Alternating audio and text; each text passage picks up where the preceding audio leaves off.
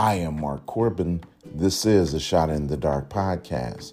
My purpose is to inspire you to be the best you. This is podcast number 71.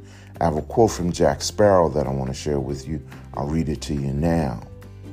The problem is not the problem.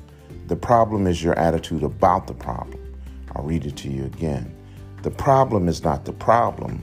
The problem is your attitude about the problem. If you think it can't be fixed, then it won't be fixed. If you say it can't be done, then it won't be done. If you tell yourself you are a failure, you will fail. Listen, start your day with your attitude right, high and tight.